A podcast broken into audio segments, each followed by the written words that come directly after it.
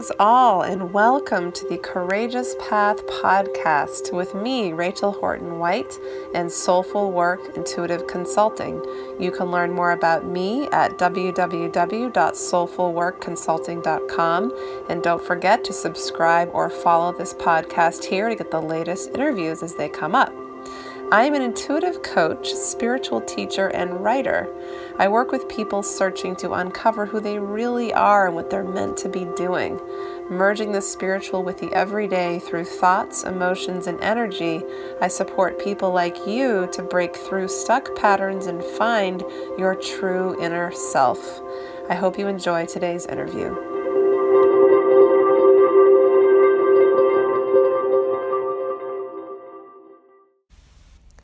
I am so excited to share an interview with Jonah Fertig, who I first met when he was founding Local Sprouts, a local cooperative restaurant and cafe in Portland, Maine, and was so inspired by uh, what he had been doing there to create that. So today I'm delighted to share an interview I conducted with Jonah called From Capitalist to Communal how cooperatives can transform our economy. Jonah Fertig is the Director of Cooperative Food Systems at the Cooperative Development Institute. He works with farmers, food producers, cooks, distributors, and community members to develop democratic businesses. He is a co founder and board member of the Maine Farm and Sea Cooperative and has served as a development coordinator for the nation's first farm and sea to institution cooperative. He also works with new American farmers, assisting them in developing cooperatives, and helps Somali Bantu farmers in Lewiston form New Roots Cooperative, the first new American owned cooperative and farm in Maine. He currently sits on the board of the Cooperative Fund of New England and the steering committee of the Maine Food Strategy.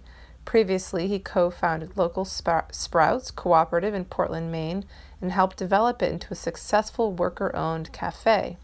He has been involved in community gardening, organizing in Portland and New York City, and has taught gardening and cooking in schools and after school programs in the Portland area since 2003.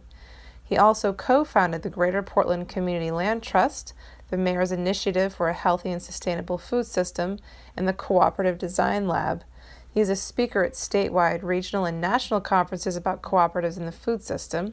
He was a 2016 Democracy at Work Institute Worker Cooperative Fellow, a current USFWC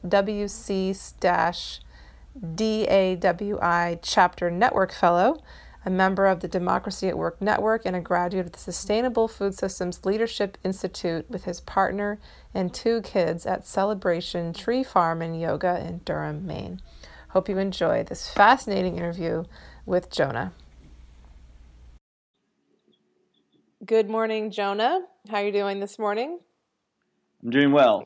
It's wonderful to talk with you. Um, I had run into you recently in your new home um, in Maine and was remembering all of the work that you've done in, in um, building community and helping to particularly help people generate cooperatives and land trusts and, and some incredible transformational work you, are doing in Maine and, and, and around the country.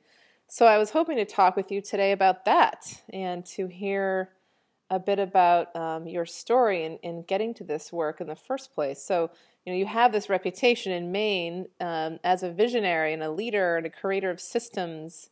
Um, so, I'm wondering if you can share a little bit about your desire to do this work and how you kind of came to this in the first place. Well, I grew up in Maine, and um, food was always a part of my life. I was cooking and grew up gardening with my mom. Um, and I loved, yeah, I loved to cook. Um, I loved how food could bring family together, bring friends together, uh, and bring community together. And when I moved to New York City uh, for college, uh, I continued to get involved in different um, issues, activism there. Uh, and a lot of it didn't really necessarily uh, excite me, although I was passionate about some of the issues I was involved in. I was wasn't feeling excited about just going to another going to protests or writing letters um, or you know, holding a sign up. Although you know those are really important things to do. Uh, what really inspired me is when I got involved in community gardens in New York City in, in 1999, mm-hmm. and at that point in time, uh, Mayor Rudolph Giuliani wanted to bulldoze 700 community gardens, uh, and these were community gardens that were started by different communities uh, throughout the city in the South Bronx, in the Lower East Side, uh, in Brooklyn. And a lot of them were started by Puerto Ricans, Dominicans, people of color, immigrants that were coming together to uh, create these oases amongst uh, all the, the buildings and the concrete, taking over vacant lots and reclaiming them for community.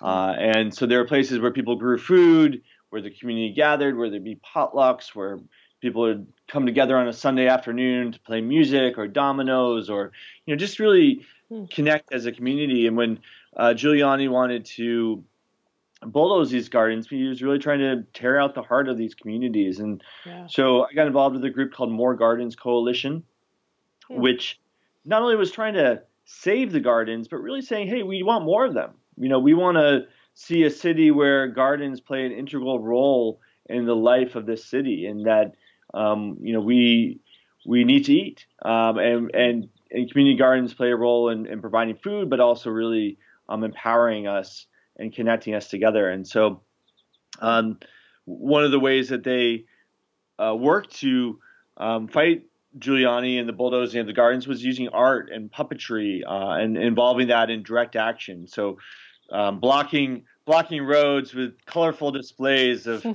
um, people in pea costumes and sunflower hats, and um, you know, it's very inspiring to yeah. see how art and activism could come together, um, and and community come together to really build a movement there. And that movement was successful in uh, stopping the sale of 700 community gardens and the bulldozing of 700 community gardens. Um, awesome. and so these gardens were preserved. Yeah, that's so awesome. That really um, has continued to stay with me as a um, real inspirational moment.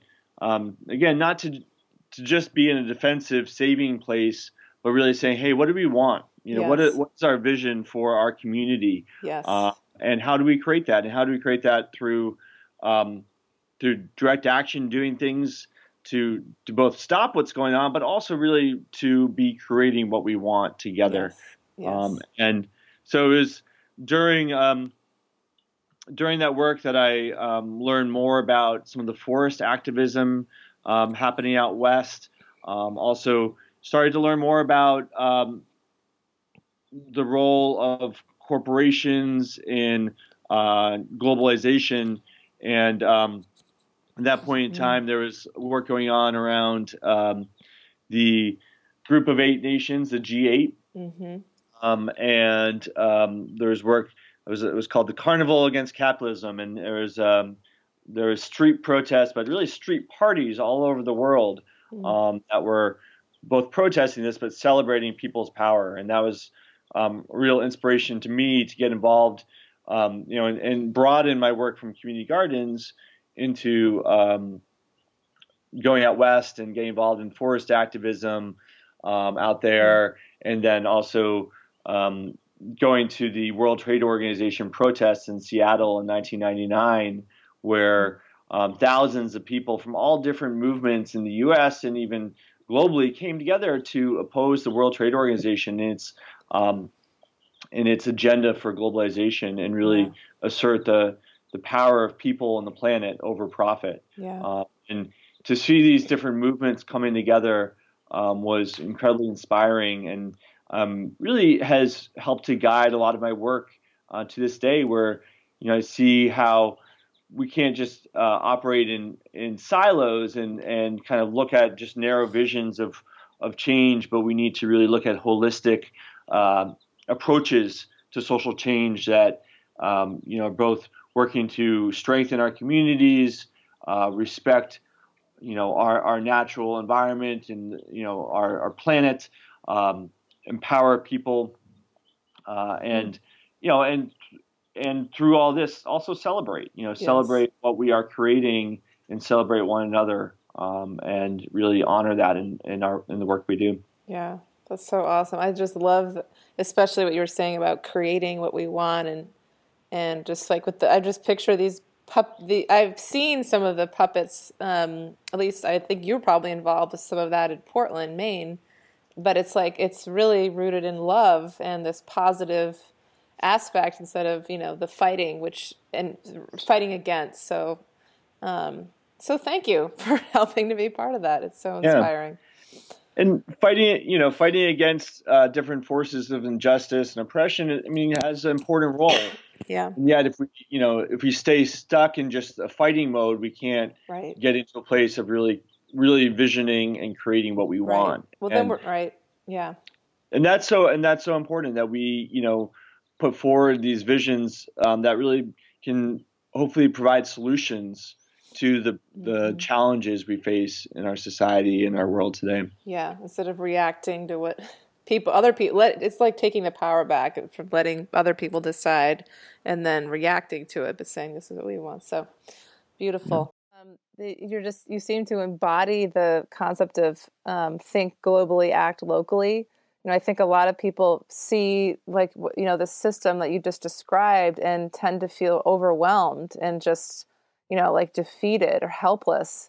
But what you've done is, uh, from what I know, at least from what you've done in Maine, is you've you've done something about it. Like you've started things and gotten movement going, and that is uh, an incredible skill, and it takes a lot of courage. It is. Uh, it's been a lot of challenges to create those local um, local projects. I mean, and, and since I moved back to Maine in 2002, I've worked on a variety of different projects um, that have been evolving and growing, and, and, and, I continue to learn through that work.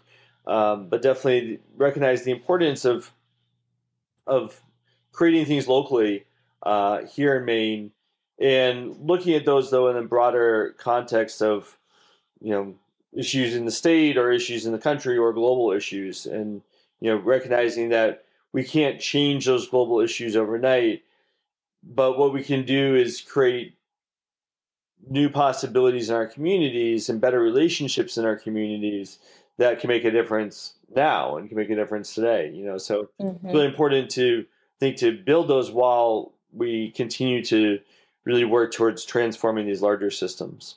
Mm-hmm. So I, I the thing that keeps standing out for me that that you really it was you that was the brain behind this is the local sprouts cooperative.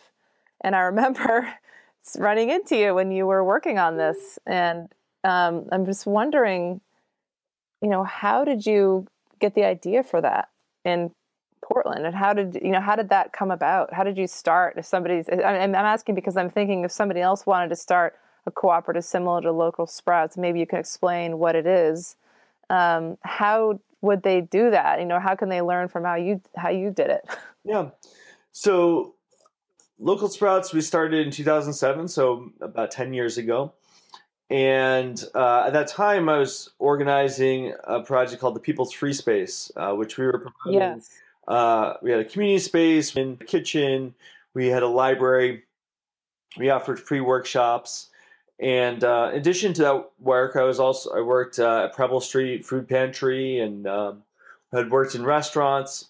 So I really wanted to take that work of building community, working with food, and also education, um, really creating opportunities for people to learn through cooking with local foods, uh, and bring. So I wanted to bring those things together, and uh, through that, those different ideas uh, just one night had the idea to create what was originally we were envisioning as a learning cafe, a place where people could uh, learn through cooking local foods and create and learn about cooperatives. And so that that vision evolved into Local Sprouts Cooperative. Um, folks that were a part of the People's Free Space uh, helped to birth that idea. It was originally a project of that, and then hmm. um, we decided to form it into a worker-owned cooperative. Um, the People's Free Space we had been organizing collectively, really trying to engage people in decision making together, and so to bring that into a structure, we uh, decided to create it as a legal worker-owned cooperative. So there was uh, four of us that started it together and uh, owned it originally, and Okay. we then grew that cooperative over time. First, starting a community support kitchen and doing catering and teaching, uh, and then through really building community support, um, we were able to open our cafe in 2010. Uh, and so it's been Right. seven years. It's evolved and grown, and uh, I left the business three years ago to work to help other people create cooperatives in the food system. Um, Mhm. and there's now uh, worker. There's about I think around seven or eight worker owners that own the business together and democratically govern the business and work to manage the business together um, in participatory ways. Um, so it's it continues on with, and um, it's yeah one of project that you know was a part of and and really helping to move forward for quite a while, and now really um, excited to continue to help other cooperatives form in Maine and, and bring that into other communities um, here in the state. That's, That's wonderful. wonderful. And for, for, so people that may not know exactly exactly how a cooperative cooperative works. works, can you describe how it's different from a traditional business in terms of seven people? It's like if somebody's that sounds like a lot of people and it sounds like it might be complicated, but how does that work in terms of the profits? Is there anybody kind of making any profit or I mean if it's shared, yeah, can you just describe a little more about how how it's set up? Yeah, so cooperatives are businesses that are owned by groups of people. Uh, and so those groups of people can vary depending on what their needs are. And so they, um, we sometimes would refer to it's a member owned business. And so um, it's based on what, what the members' needs are. So if in the case of local sprouts, the need to uh, have a job and to make make a living and and to provide food for the community. And um, another example like the portland food co-op is a consumer food Mhm. co-op that people who buy food from the store can be, be an owner of that. Um, credit unions a lot of people are members of credit unions. Those are, those are financial financial cooperatives where people who um, have a checking or savings account and then are also owners of the credit union as well so they're owned by members um, and we generally kind of divide those members up as there's worker owned cooperatives, there's consumer owned cooperatives, so like the credit union or food co op are consumer owned, and then uh, producer owned cooperatives, um, like often found as farmer owned cooperatives like Cabot Cheese or Organic Valley or Ocean Spray. Um, And then, then there's cooperatives that also own um, other cooperatives that are owned by businesses as well. Um, so like actually Ace Hardware is a a brand that's owned by individual hardware stores. Hmm, Um, interesting. so, and then another actually back to the producer cooperatives too. Um, like in Maine, we have lobstering co-ops, and so we actually have twenty lobstering co-ops in the state. Um, Hmm. So there's there's a variety of different forms of co-ops, um, and I mean, really, in many ways, cooperative cooperatives have been around for forever. I mean, in that communities have worked together to meet their needs um, not necessarily in a formal legal cooperative like we have today, but that's how communities have met their needs together. Whether it's you know uh, producing food together or building houses together. I mean, I often think of the barn raising as a classic example of cooperation. Um, Mm. And but the the formal structure of cooperatives uh, started in the mid 19th century uh, here in the U.S. and in Europe um, in, in various places throughout the world, really, where um, people started to organize legally um, and create businesses that were owned by groups of people. Um, and the here in the U.S., the Grange movement were early proponents. So Grange halls that many people are aware of, those those Grange movement that was a part of those helped farmers start cooperatives to meet their needs. Um, and then cooperatives also started in the labor movement as well. So there's been a long history of cooperatives in this country, and um, cooperatives share a set of principles. So there's seven international principles of cooperatives, which include member democratic control, um, member economic participation, concern for community, and cooperation amongst cooperatives. And so, really, cooperatives that in that last principle I just mentioned, really looking at how we can create an economy that's not based just upon competition, but really is based upon meeting our mutual needs. Um, and cooperatives also really look at not only our needs today, but also our aspirations as well. So really looking at what do we want to create in the future, and how do those meet, you know, for our common economic goals, our social goals, and and how do we um, create structures that support our cultures as well in our communities. Yeah, yeah. That sounds really wonderful. It's like the um, I have a friend who calls it consciouspreneur, like an entrepreneur with a conscience. it's like the embodiment of that. So I'm just thinking of like if somebody's listening to this who may be a traditional business owner of a small business and but who wants to um, become a cooperative they and they're interested in this but they might be thinking well how how can you you know make a living from it with when you're sharing? I mean because you know the sense of member owned and i know it's you know with a traditional company and you get you know the shareholders get dividends right from the profits. So i mean and, and i guess you know for small businesses it's different because you don't necessarily have shareholders unless you have investors but um, how can somebody who might be worried about the whole you know making a profit or you know supporting themselves or their families from a business how can they how could they move to a cooperative model and have those kind of worries be allayed?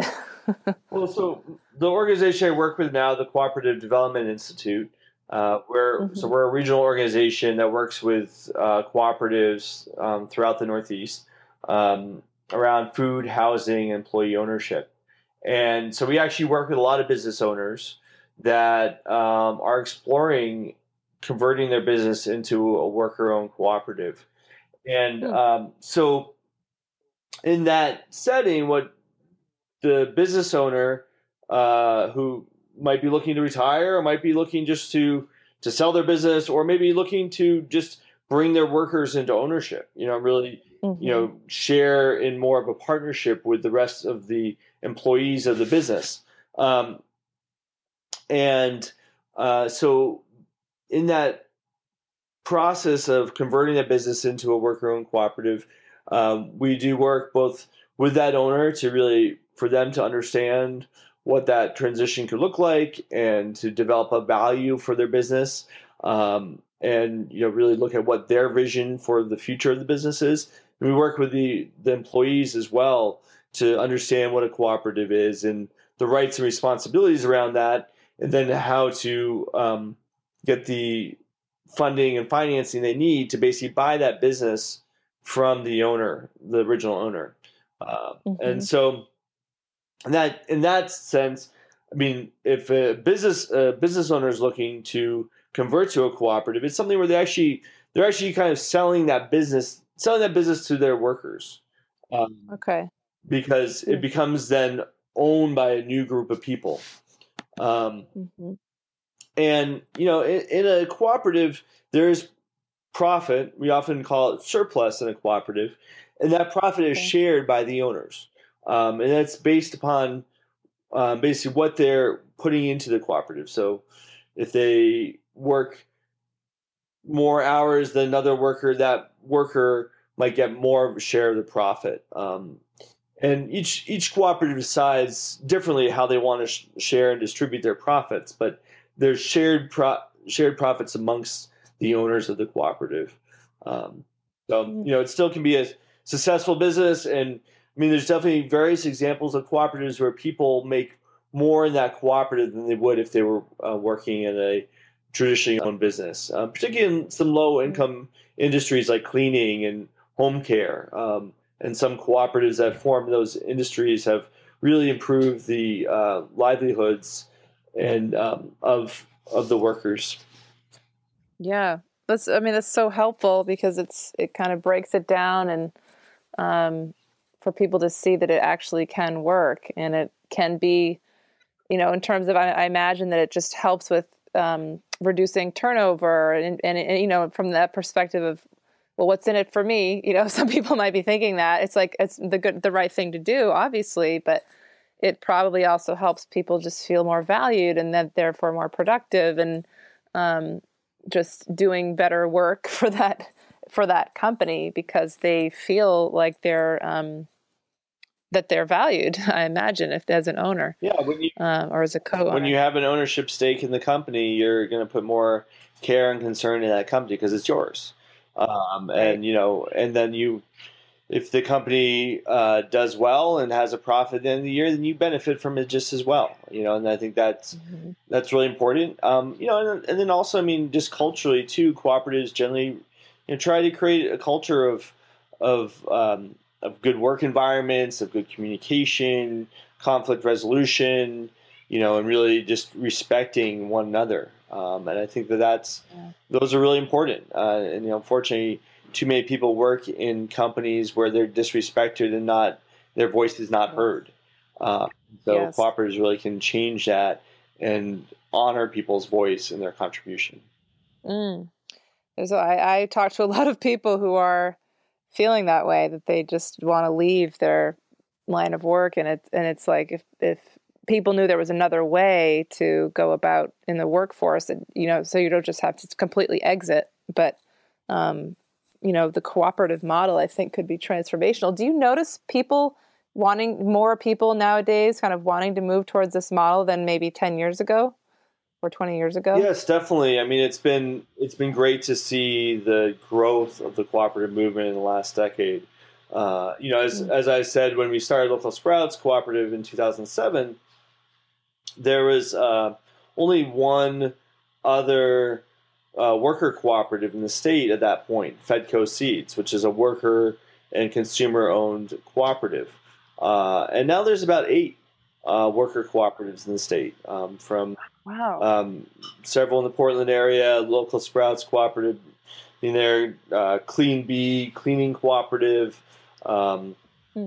Jet Video, um, which they I didn't know they were cooperative. They they preserved a neighborhood store, um, and oh. the original owner sold it to the cooperative. Um, and then in Maine, we also have Island Employee Cooperative, which um, is uh, two grocery stores and a hardware variety store on Deer Isle. Um, there's about 35 worker owners there. That was conversion of those existing stores into a cooperative. So Wow. we've seen, a, I mean, that's here in Maine, but all around the country, there's been a real increase in the number of worker cooperatives, but also in all sectors. Um, and I think you know the re- economic downturn, recession of 2008 was um, really made a lot of people question, you know, the the corporate model and the security of um, of the corporate system, and really started to put a lot of cracks in that for a lot of people, and people started to look at what's alternatives, what are other structures that we could be uh, developing and working within that are more empowering, that are bringing power back to the local level, bringing money back to the local level. Uh, and so, Yes. You know, I think that along with other factors has really led to an increase in uh, cooperatives over the last decade. Yeah. Well, thank you for helping to make this happen. It's. I think I I see this as um, being something that is going to just explode. I just you know I feel like people are going to want that, and so now I'm just I know that you also do think um, have worked with land, and I believe that you were instrumental in I think it's the is it the Greater Portland Land Trust in establishing that. I can't remember if I'm calling it the right name, but can you talk a little about what um, how that works in terms of ownership of land, how a cooperative works in terms of ownership of land and the land trust. Yeah, so there's different ways for cooperatives to own land.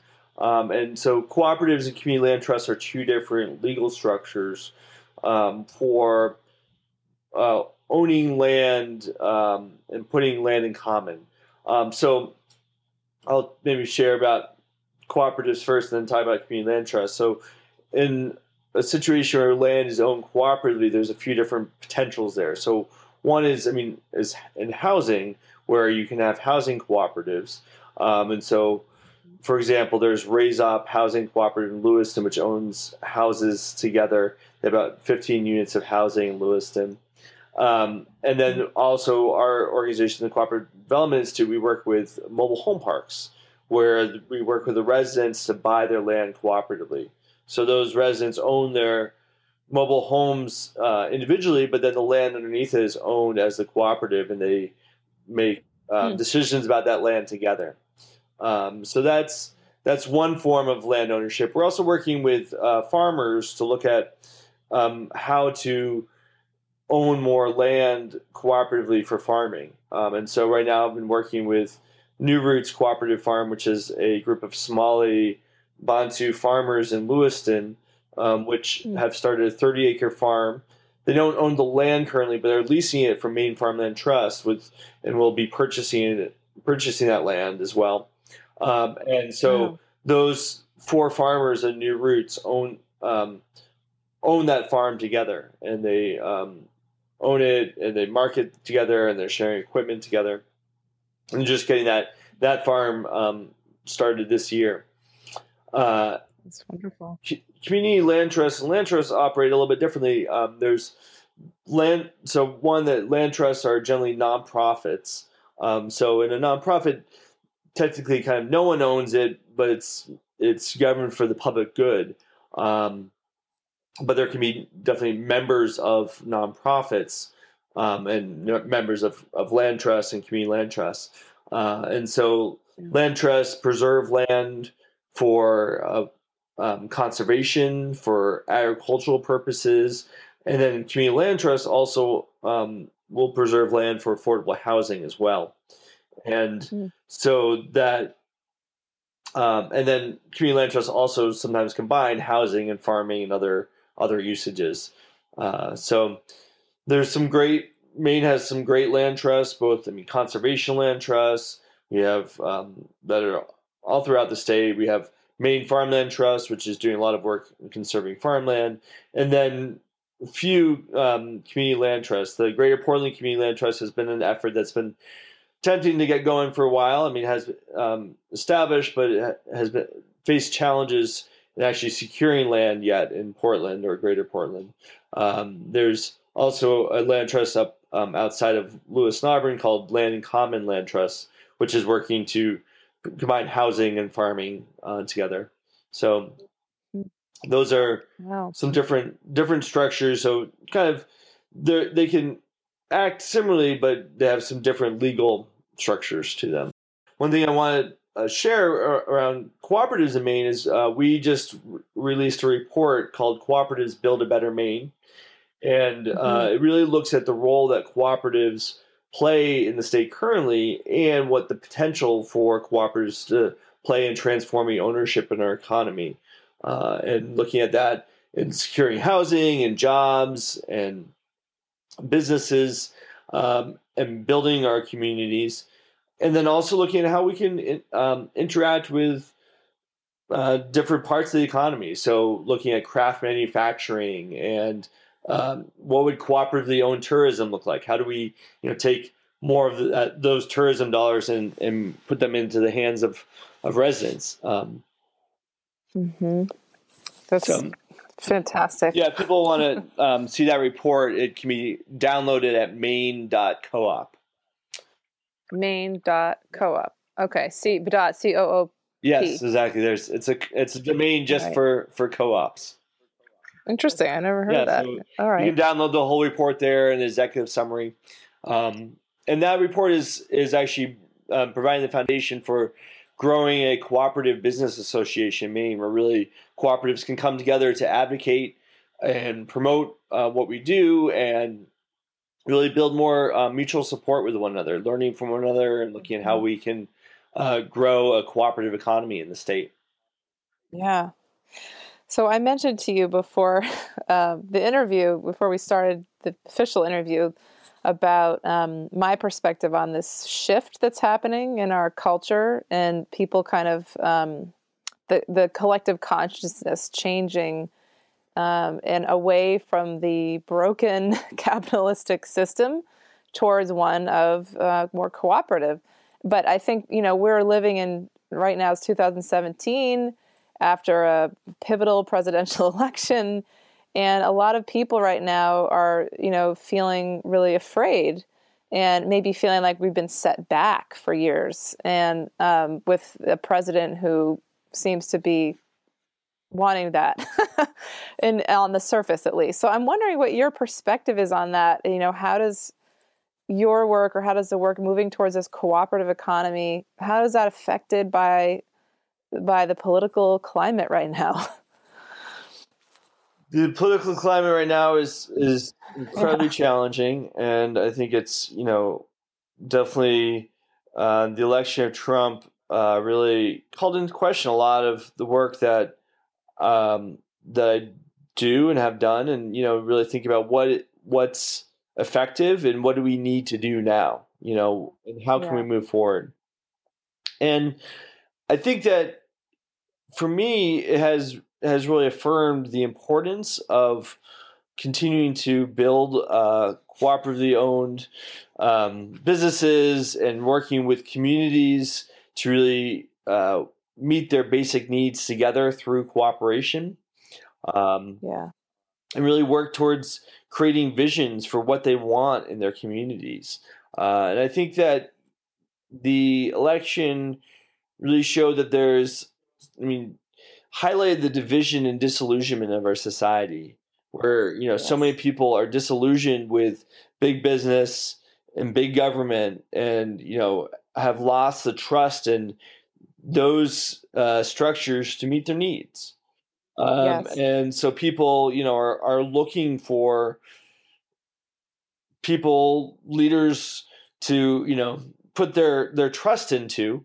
But I think more importantly, people are looking for alternatives. People are looking for ways to to move beyond just a reliance upon either those either the big business or big government and and build something that is um, meeting their meeting their needs together. And cooperatives can really do that. Um, they provide a space for people to be heard, um, to be valued, and and really feel that they can contribute to our future, and allow for people to take power into their own hands. Um, you know, when we yeah. think about democracy, and democracy is supposed to be based upon us having a voice and us being able to um, vote for vote for our leaders. Yet at the same time, when we look at, you know, we work in um, environments where, you know, we often don't have that voice, and so I think you know, cooperatives can empower us to create those businesses, those structures where we have a voice, where we're creating a destiny, and that has an impact on the political level, you know. And I think that the more that people are finding their own power and finding their own voice, the greater potential we have to affect change on on you know whether it be in Augusta or in Washington D.C. Um, and you know, and together, and recognizing that like we need to do that together. We need to work across these divisions and really find the common ground together. Um, and you know, that's something again saying that what we're working to do with cooperatives is you know not just not just build a business but really look at how these cooperatives come together to form an ecosystem and form a new economy in our state and in our country and yeah. you know yet again it, it can't be just cooperatives alone it needs to be cooperatives joining together with all different movements and all different solutions to really creatively um, work towards um, a new future. So inspiring for me to hear you say that. Um, I just think that you know, like everything you said, that people are looking for um, something different, and that you know, I am hoping that now, you know, whoever might listen to this interview will see that there is a, a very real and um, uh, doable solution uh, through cooperatives, through just coming together and taking back personal responsibility, and you know, like using our collective energy to influence our leaders who do not control the country we do, you know? and that's like this shift that I think is happening right now, even though it may not be at a conscious level. Um, I think it's, I, I, I, feel it at least, that this energy is shifted. And um, so thanks in large part to your work, Jonah, that you've been doing for a long time. So, uh, any, you know, for somebody who may be listening and thinking, well, I want to start a cooperative or I want to start a land trust, um, what do you i mean maybe we'll start with cooperative at least the cooperative model. What what can they do? Like what's one thing they can start to do now? Or what what you know what's kind of simple words of advisement you have? Yeah well i think you know definitely i mean some of the, the first pieces i would say is reaching out for resources that there's a lot of different uh, organizations and resources that are out there that can support people and in developing cooperatives. Um, our organization, the Cooperative Development Institute, um, as it, we work with a variety of people that come to us and say, you know, that are interested in forming a cooperative, and so we help to connect them with different information and trainings. Um, and and what's your website, yeah, just so uh, people C- have that? CDI.coop.